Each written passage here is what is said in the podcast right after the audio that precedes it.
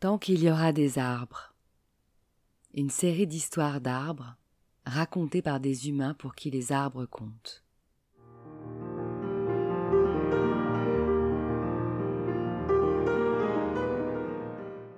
Un patchwork de voyages en enfance ou dans le monde qui justifie qu'au-delà de leurs bienfaits naturels scientifiquement prouvés, les arbres sont nos complices de vie et doivent rester les témoins de nos existences.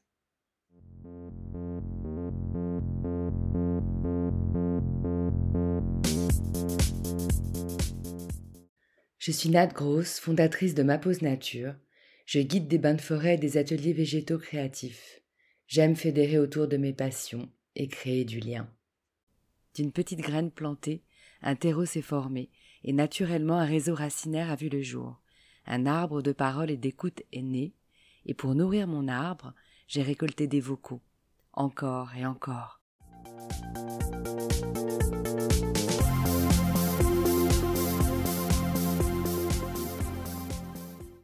Tant qu'il y aura des arbres, il y aura euh, des humains. Je crois que nos destins sont intimement liés, il me semble. Je m'appelle Lily Barbery-Coulon. Euh, j'écris, j'écris euh, des livres, j'écris des articles sur mon blog lilybarbery.com. J'écris aussi des posts, euh, des textes que je partage sur Instagram. Et puis j'écris un peu tous les jours et je suis aussi professeur de méditation et de yoga. Euh, je vis aujourd'hui à Paris, mais je suis née euh, à Orléans. Euh. Lily. Je connais Lily Barbery-Coulon depuis les débuts de son blog Ma Récréation, où je partageais avec elle le goût de la Japanese food, les petits déj, les nouveaux cosmétos. Et j'ai même expérimenté mon premier massage holistique par son intermédiaire. Ma fille s'est occupée un temps de la sienne après l'école, mais je précise que ce n'est pas celle qui l'a plantée dont elle parle dans son livre La réconciliation.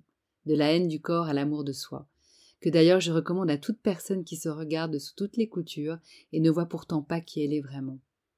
Elle a été l'une de mes égéries à porter mon débardeur super yogi vendu chez Colette, et je me souviens de sortir d'un déj avec elle, où, hasard de la vie, on a réalisé qu'aucune de nous deux ne portait de soutif. Nos seins ballottaient, on riait comme des gamines dans la rue. On se sentait légère, super libre, sortie des carcans de notre éducation judéo-chrétienne. C'était juste avant son ascension folle avec ses méditations en musique sur Insta pendant le confinement un autre genre de carcan auquel on ne s'attendait pas. Cette nana est drôle, cache et contemplative comme moi. J'aime sa façon de décrire la nature. Je sais qu'elle est vraie et sincère. C'est pour cela que lorsque j'ai imaginé mon projet, c'est la première que j'ai voulu solliciter. J'ai fait un tirage de son oracle des mantras, créé avec son mari illustrateur Bastien Coulon, et devinez quoi Est sortie la carte d'une femme, brune, qui serre un tronc d'arbre dans ses bras. Darty Ayakashai, pour vibrer sa pleine présence. J'ai envoyé mon mail et elle m'a répondu trop marrant ce tirage. Lily n'a qu'une parole. J'ai eu son récit plus tard que prévu à un moment pourtant pas évident pour elle, et aujourd'hui plus que jamais, je suis fière de l'avoir parmi mes recrues. En fait, euh, lorsque j'étais enfant, euh, je dirais que le premier arbre qui m'est vraiment marqué, euh, c'est pas un arbre véritable, c'est un jouet. En fait, c'est l'arbre magique en plastique. Ça pourrait paraître un peu triste, mais ça ne l'est pas. En fait, moi, je suis née en ville et j'ai grandi en ville. Et j'allais bien sûr euh, en forêt euh, parce que comme j'habitais en province, euh, les espaces de forêt étaient très très proches de la ville. Et aussi, je suis l'arrière petite fille d'agriculteurs qui ont cultivé des arbres fruitiers. Et mon oncle d'ailleurs était arboriculteur. Donc euh, même si c'était pas tout proche de moi, c'était quand même euh, présent.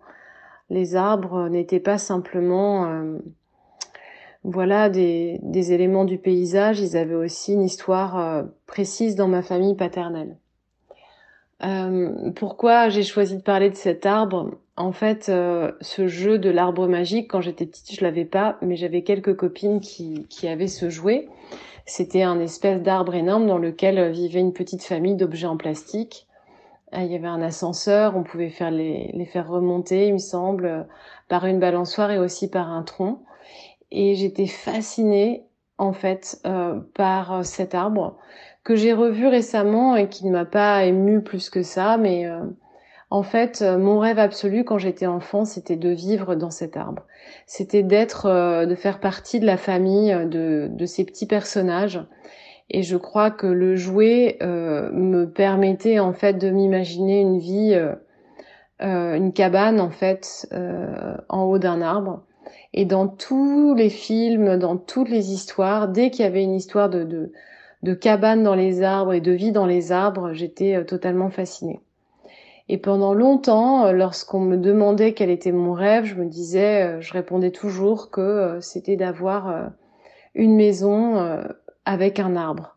Au lycée, je me souviens, j'avais partagé ça avec un camarade de, de classe, un lycéen, où je disais quand même, avoir un arbre dans son jardin, c'est le plus grand des trésors. Ça me fascinait totalement en fait d'avoir euh, un jardin dans lequel il y aurait euh, un élément vivant qui soit plus ancien, mais aussi qui ait une espérance de vie plus longue que la nôtre.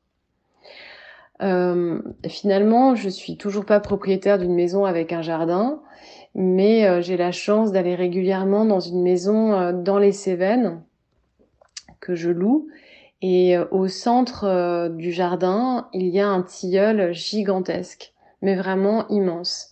Et mon rêve d'enfant euh, s'est matérialisé puisque on a installé une balançoire sous ce grand tilleul. Et les enfants bah, se balancent depuis qu'ils sont tout petits sur cet arbre. C'est un endroit où on trouve beaucoup de fraîcheur en plein été. Et, et puis il rythme vraiment les saisons puisque il suffit de le regarder pour savoir euh, où on en est, s'il a fait trop chaud, trop humide. Et je l'aime infiniment, il me rassure. Et tous les gens qui viennent dans cette maison le photographient. Euh, d'ailleurs, il y a beaucoup de conversations qui se déroulent sous cet arbre, que ce soit pour les enfants euh, ou pour les adultes. Donc je crois que les arbres ont un pouvoir d'attraction gigantesque. Et bien avant d'entendre parler de la sylvothérapie, j'ai toujours été fascinée par euh, leur pouvoir. Et euh, donc euh, finalement, de l'arbre en plastique, il n'y avait qu'un pas pour que j'aille vers un arbre véritable et que celui-là m'inspire toujours autant. Merci Lily pour ton partage si personnel. Les arbres ramènent à l'enfance, à nos rêves, nos envies assouvies ou pas. Ils permettent l'introspection, l'acceptation de soi. D'ailleurs, il y a trois citations de toi que j'aime souvent partager lors de mes bains de forêt. La première, il y a des personnes qui n'ont pas besoin d'outils pour entrer en connexion avec leur conscience supérieure. Jardiner leur suffit pour atteindre la béatitude, par exemple. Marcher, méditer en pleine conscience. Ce qui est fantastique aujourd'hui, c'est que nous avons des centaines d'outils pour nous sentir reliés à l'univers tout entier. À vous de choisir ce qui vous convient le mieux. La seconde, ma valeur ne peut être relative au succès ou à l'échec. La valeur inconditionnelle de chacun, chacune, ne dépend d'aucun élément extérieur. Elle est, elle existe déjà. Elle ne pourrait être confondue avec les expériences éphémères agréables ou difficiles que l'on traverse pour grandir. Et cette phrase que je chéris tout particulièrement Fermez les yeux pour sceller la béatitude.